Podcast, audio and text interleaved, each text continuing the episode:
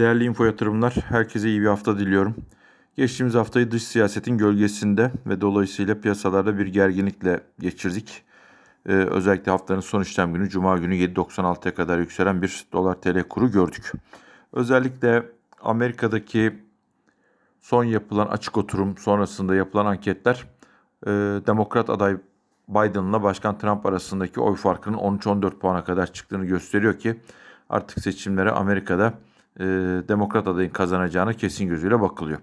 Bu aslında 15 Eylül'den sonra kişisel fikrim Türkiye fiyatlaması üzerine bir etki yaratabileceği görüşündeydi.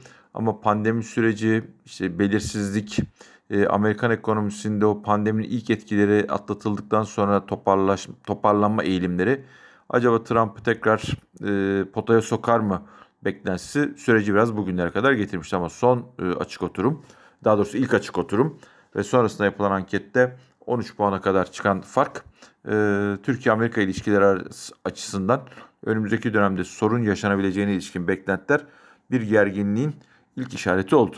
Keza benzer tarihlerde Rusya'dan alınmış olan S-400'lerin Sinop'ta test edileceğine yönelik yapılan açıklamalar e, dış siyasetteki gerginliğin iyi de iyice yükselmesine neden oldu. Diğer taraftan zaten işte Doğu Akdeniz konusu, Yunanistan gerginliği, Kıbrıs'ta Maraş konusu, Güney Kıbrıs ve Yunanistan üzerinden yaşanan gerginliğin bir doz daha artması ve e, Azerbaycan Ermenistan arasında yaşanan gerginlik. Tüm bu başlıkları alt alta eklediğimizde geçtiğimiz haftayı oldukça yorucu bir hafta olarak tamamladık. Haftanın son gününde Azerbaycan-Ermenistan arasında varılan bir ateşkes anlaşması ama e, çok kısa sürdü. Azer e, Ermenistan tarafından e, tekrar bir saldırı olduğu bilgileri var. Dolayısıyla orada beklenilen istenilen sonuca yaklaşılamadığını söylemek mümkün.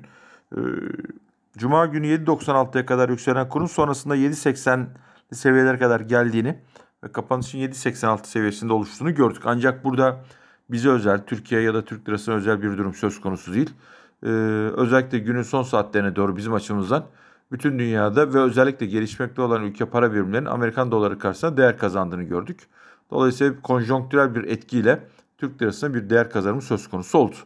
Ee, düştü diye sevindiğimiz yerin 7.86 olduğunu bir kez daha hatırlatmakta fayda var. Tabi burada işin bardağın dolu tarafını görecek olursak şunlar da olmuştu geçtiğimiz zamanlarda. Ee, diğer gelişmekte olan ülke para birimleri değer kazanırken Türk lirasının bundan nasibini alamadığını görmüştük. En azından korelasyonun bir miktar daha yükselmiş olduğunu görmek sevindirici.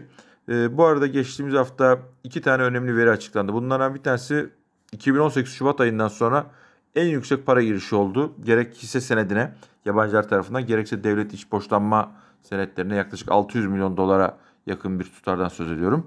Bir diğeri de gene Merkez Bankası tarafından açıklanan reel efektif döviz kuru tarihi dip seviyesine kadar gerilemiş durumda. Yani rekabetçilik rekabetçiliği ölçeceksek, rekabetçi kur ölçeceksek şu anda gelmiş olduğumuz yer Türkiye'nin e, endeksin kurulduğu, başlatıldığı günden bu yana en rekabetçi seviyeye gelmiş durumda.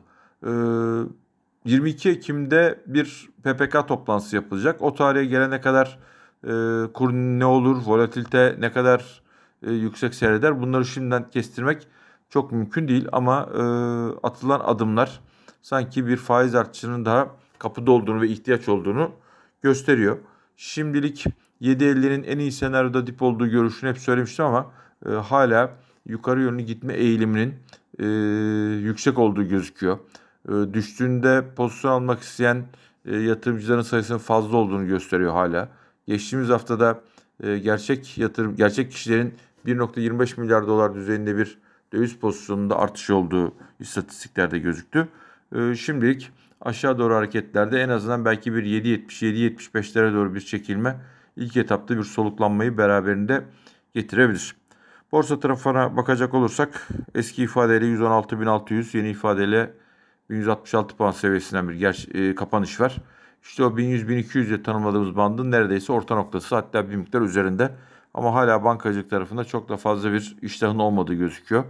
E, demin ifade etmeye çalıştığım bu yabancı yatırımcının uzun süreden sonra hem e, sabit getirili menkul kıymetleri hem hisse senetlerine e, bir girişinin olması önemli ve kıymetli ama bunun bir trende dönüşüp dönüşmediğini görmemiz gerekecek. Ben bugünün konjonktüründe hala 1200 puan yani 120 bin puan seviyesi yaklaşıldıkça e, satışların bir miktar bir kar realizasyonun gelebileceğini düşünüyorum. Elbette burada uluslararası alandaki e, piyasaları, gelişmeleri de izlemeye devam edeceğiz. Herkese önce sağlıklı, mutlu, huzurlu, bereketli, bol kazançlı bir hafta diliyorum. Hoşçakalın.